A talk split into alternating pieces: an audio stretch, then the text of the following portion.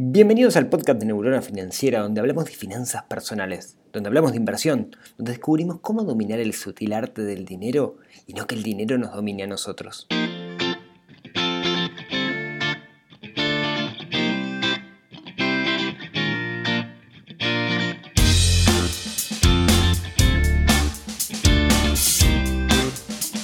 Bienvenidos a este capítulo número 9, episodio número 9 del podcast de Neurona Financiera. Mi nombre es Rodrigo Álvarez, soy el creador de neuronafinanciera.com y estamos llegando al número 9, cosa que parecía increíble cuando, cuando comenzamos. Eh, la verdad que los números de la gente que está mirando, que escuchando, mejor dicho, los episodios son, son re buenos. Un día estos los comparto para que tengan una idea. Estoy súper contento más que nada por el feedback que estoy recibiendo. Eh, hoy un capítulo súper, súper, súper, súper interesante porque he recibido a lo largo de estos cinco años de que estoy con Neuronas Financiera un montón de veces esta pregunta. Entonces decidí armar un capítulo al respecto que va a ser sobre el gran dilema inmobiliario, el gran dilema de me compro una casa, el gran dilema de alquilo una casa o qué hago. Pero antes que eso, contarles que esta semana salió, a la, bueno, la semana pasada en realidad, salió al aire una publicidad que hice, que protagonicé tanto para tele como para radio con República FAB, así que los que no me conozcan y por ahí se hayan topado con un tipo que está haciendo un reclame de República FAB con un molino eólico detrás, sepan que ese soy yo. Gran experiencia, fue súper divertido, eh, quizás fue, fue lo que más me motivó, fue la diversión de, hacer algo distinto, de, participar en algo, un mundo totalmente ajeno al mío, que fue la producción de un comercial Em, la verdad que una gran, gran, gran experiencia. Eh, muchas, no tienen ni idea, son 37 segundos y en realidad eh, lo filmamos 3 millones de veces, pero, pero bueno, más que, más que divertido. Y bueno, sepan los que no me conocen personalmente que ese soy yo. Capaz que me reconocen por la voz, pero bueno. Igual la campaña dura un par de meses, después la sacan, así que no, no se preocupen, no tienen que torturarse con eso. Bien, como les comentaba, el tema del día que hoy es un tema que ha recibido cientos de consultas a lo largo de estos cinco años y pico desde que estoy con Neurona Financiera. Y es el tema de, ¿qué es más inteligente? ¿Alquilar una casa o comprar una casa? ¿Qué me conviene más? ¿Alquilar o comprar? Y es un tema eh, álgido y es un tema que tenemos que encararlo bien porque puede definir todo nuestro futuro financiero. Les voy a contar cómo lo organizo, cómo me gustaría encararlo el día de hoy tiene mil aristas y es difícil que podamos afrontar todas. Pero yo lo que quisiera es primero verlo desde una visión subjetiva del tema y después una visión objetiva así de números o un análisis más, más financiero. Desde la visión subjetiva, ¿cuál es la diferencia entre alquilar y, comprar? ¿No? Que, es, un tema que tenemos que tenerlo presente. Si yo quiero alquilar, tiene algunas ventajas que son bien claras como por ejemplo que me puedo mudar sin ningún problema cada tanto. Cuando yo quiera me aburra de estar en ese lugar, puedo simplemente irme. Me aburra o que pasen otras cosas, ¿no? No sé, por ejemplo, hoy por hoy, ejemplo, hoy por hoy tengo 27 años eh, o 20 años, eh, lo único que me interesa es estar cerca de la facultad y cerca de mi trabajo. Pero no es la misma realidad cuando tenga 30 años que cuando tenga 40 que voy a tener dos hijos y un perro. Capaz que a futuro voy a querer tener parrillero, capaz que a futuro voy a necesitar una habitación.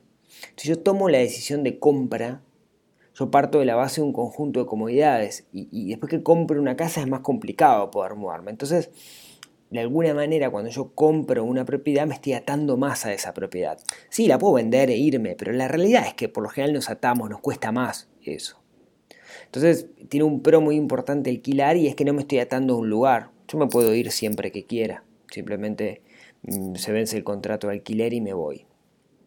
Entonces eso es un valor bien interesante del hecho de alquilar. Tiene algunas contras también. Primero tenemos como una sensación de que estamos tirando la plata, porque en realidad es plata que estoy desperdiciando entre comillas mientras alquilo o se la estoy dando a alguien más que podría ir para mi propia casa. Vamos a analizar un poquito después con los números que esto no es tan así, no necesariamente es así. Tiene otra contra que eventualmente si yo me acostumbro a un lugar puede venir el dueño y decirme, mira, ¿sabes qué? Lo necesito para mí, lo, voy a alquilar a otro lado y me pueden querer rajar y decirme, andate, digamos, ¿no? Y eso pasa y, es común, entonces que por ese lado también es, es una contra.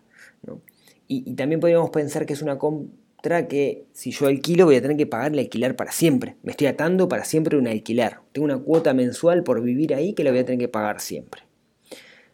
Seguramente hay muchos pros y muchas contras más, ¿no? Simplemente algunas. ¿Cuáles son los, los, pros y los, los contras de comprar una propiedad?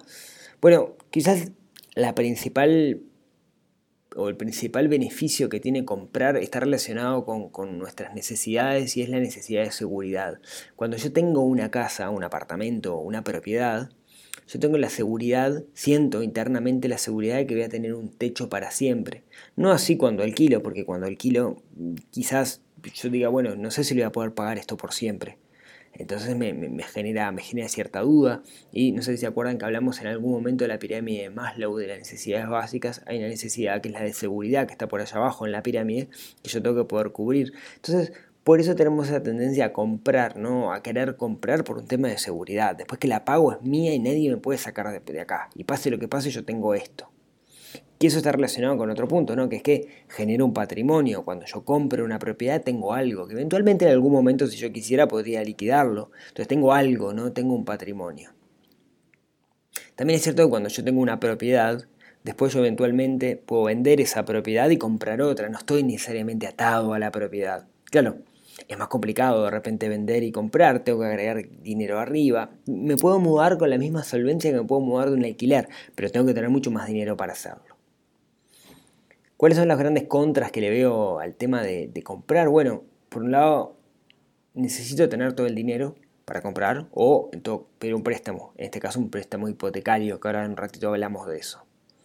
Cuando yo compro también tengo que pagar ciertos impuestos que como inquilino no, no, debo, no debo pagar. Y quedo más atado a la propiedad, ¿no? Me cuesta mucho más irme de la propiedad porque es mía, es mi casa, es, me pertenece, entonces me cuesta mucho más desprenderme de, la propiedad o irme para otro lado. De alguna manera creo que la gente que compra vive más tiempo en esos lugares. Como decíamos hace un rato, perfectamente lo puedo vender y mudarme, pero es más complejo hacerlo. Como verán, este tema es súper subjetivo, va a depender de cada uno de nosotros, de lo que queramos o no queramos o lo que proyectemos para nuestra vida. Yo qué sé, si mañana quiero tener un perro y hoy vivo en un apartamento chiquito, ¿no? Si hubiera querido tener perros, lo ideal sería tener una casa, ¿no? No sé, eh, yo hoy vivo en una casa que tiene muchas escaleras, o, para llegar a la casa hay escaleras. Entonces, ¿qué pasa si a mi vejez eh, se me hace pelota la cadera y no puedo subir una escalera? ¿no? Quizás yo quiero un trabajo que esté cerca de mi trabajo. Quizás lo que yo quiero para mí lo más importante es generarle un patrimonio para que mis hijos se queden con algo.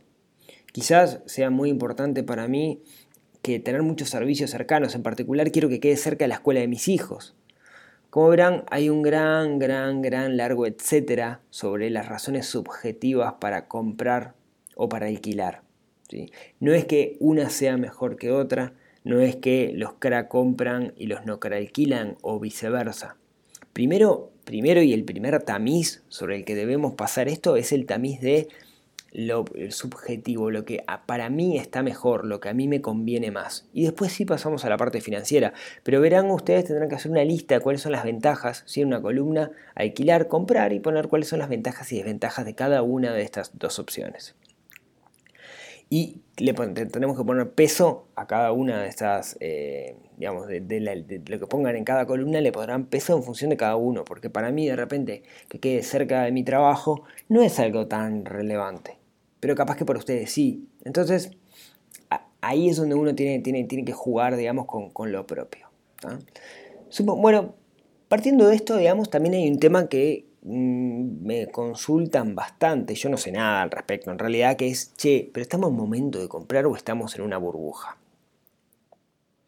Mm, hay como esa sensación de que estamos con una burbuja porque hace muchos años salía más barato comprar que ahora.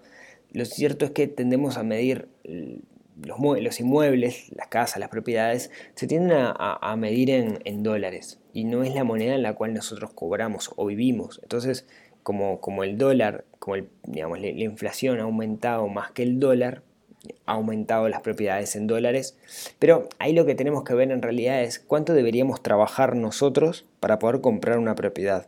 Y ahí el, que sabe mucho y le recomiendo que sigan es Federico Comezaña, que es un periodista del Observador, es alguien que trabaja con eh, ciencia de datos.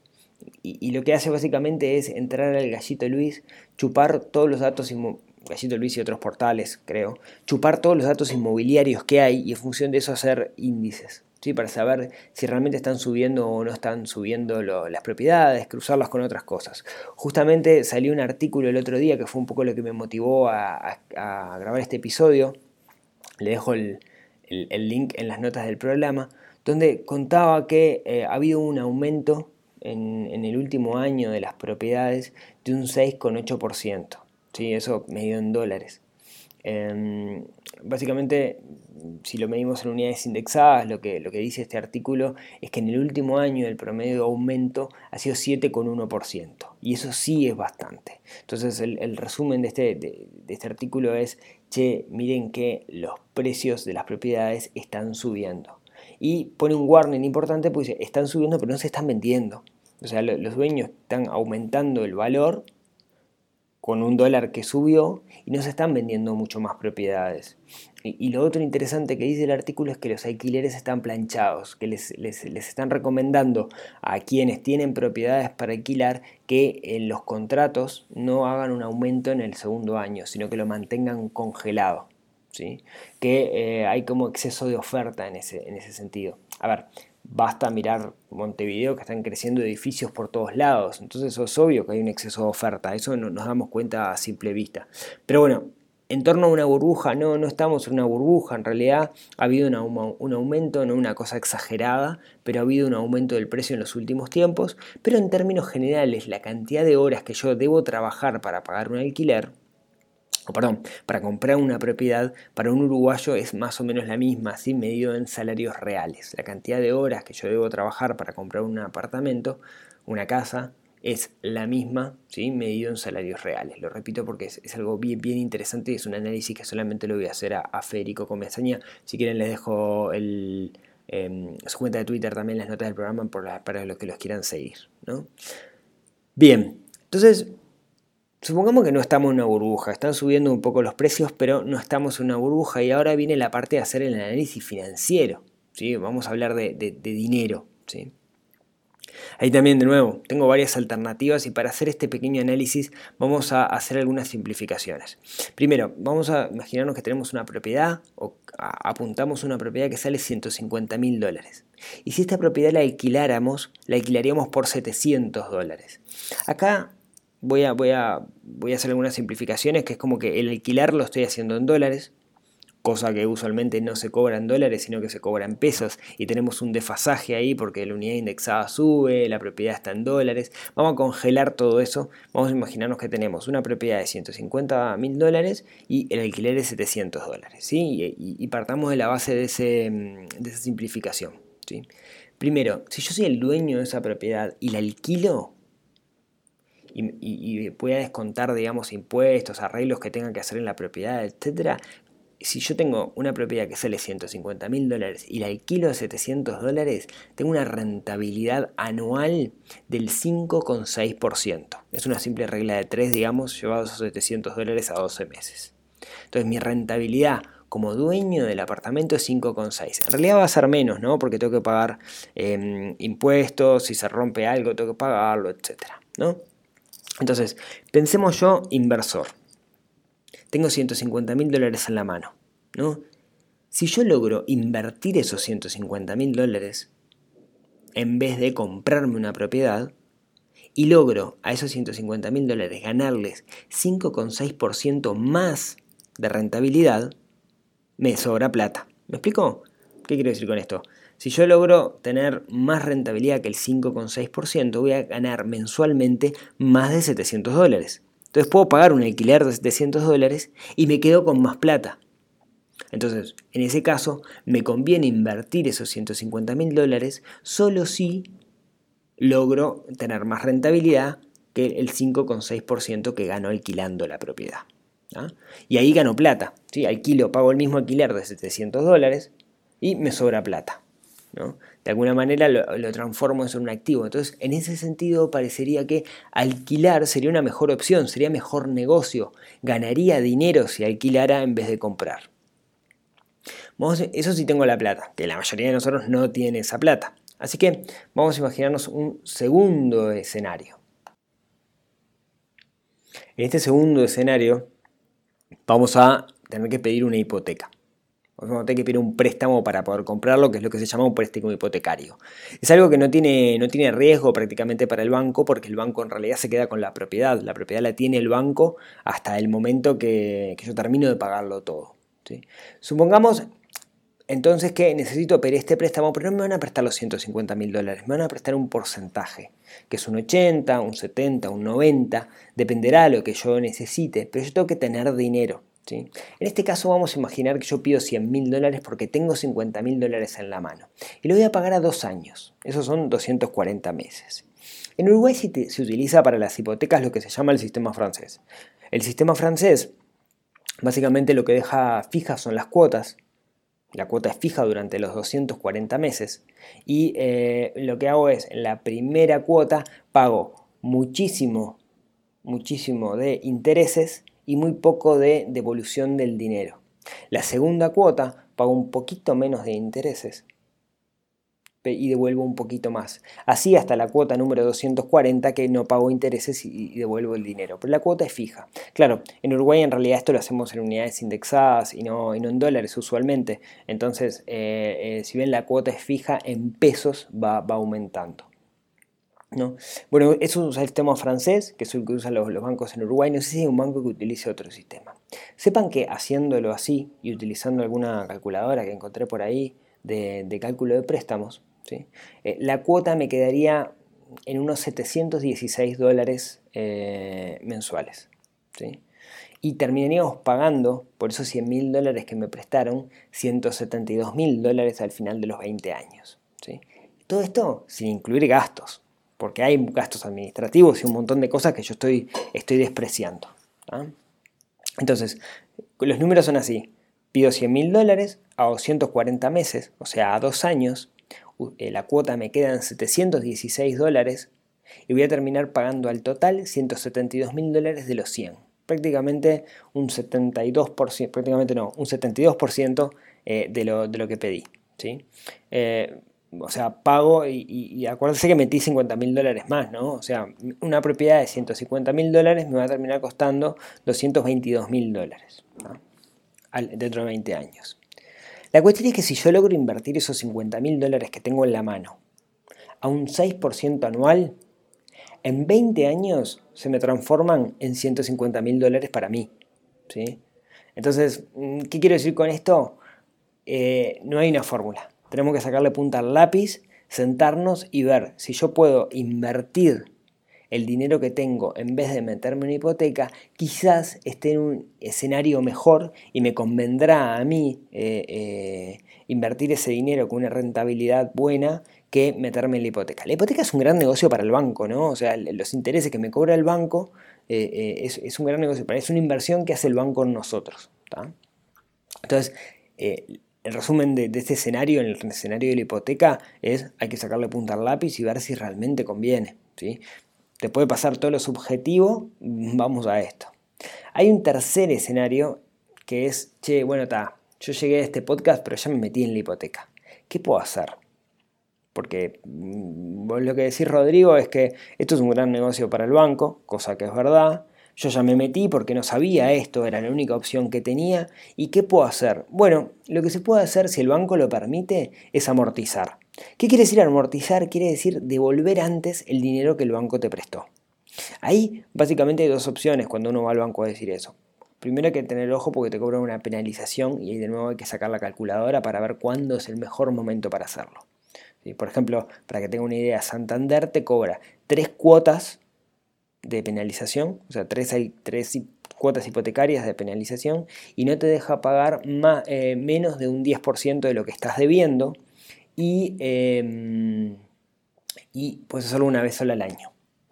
Entonces hay que sacar bien la, la, calculadora para ver cuándo es el mejor momento para hacerlo. Y usualmente te permiten hacer dos cosas. Una es achicar la cuota y otra es mantener la cuota tal cual está pero achicar el periodo.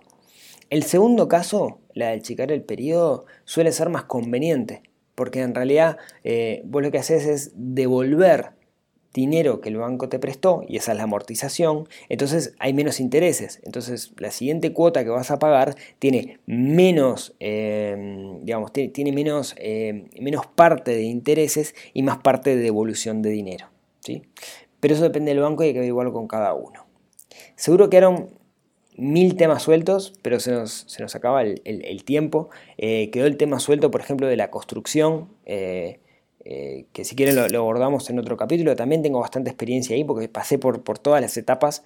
Este, alquilé, menos, menos compré, bueno, alquilé, compré con hipoteca, eh, em, construí. Así que ahí puedo, puedo, aportar, digamos, que sepan, digamos, como titular que construcción es una buena opción porque se puede ir haciendo a poco. ¿Sí? Si, tienen la posibilidad de hacerlo, quizás sea lo mejor. Lo que es muy complicado es conseguir terrenos en lugares como Montevideo.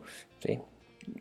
Pero bueno, espero que les haya aportado un poco mm, o, les haya ayudado a entender cómo es el mundo este de, la vivienda. No es nada fácil, así que en 20 minutos va a ser muy difícil que se puedan llevar una idea clara.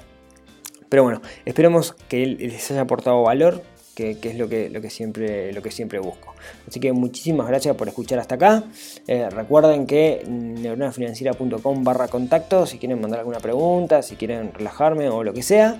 Eh, y como siempre, muchísimas gracias por las 5 estrellas en iTunes y los comentarios. Lo mismo en iBox, los me gusta, o por escucharlo en Spotify, que, creo que viene, viene ganando como, como, plataforma. Eh, nos vemos el, el miércoles que viene y muchísimas gracias por haberme escuchado, porque si ustedes no me escucharan, esto no tendría ningún sentido. Así que muchas gracias y nos vemos el próximo miércoles.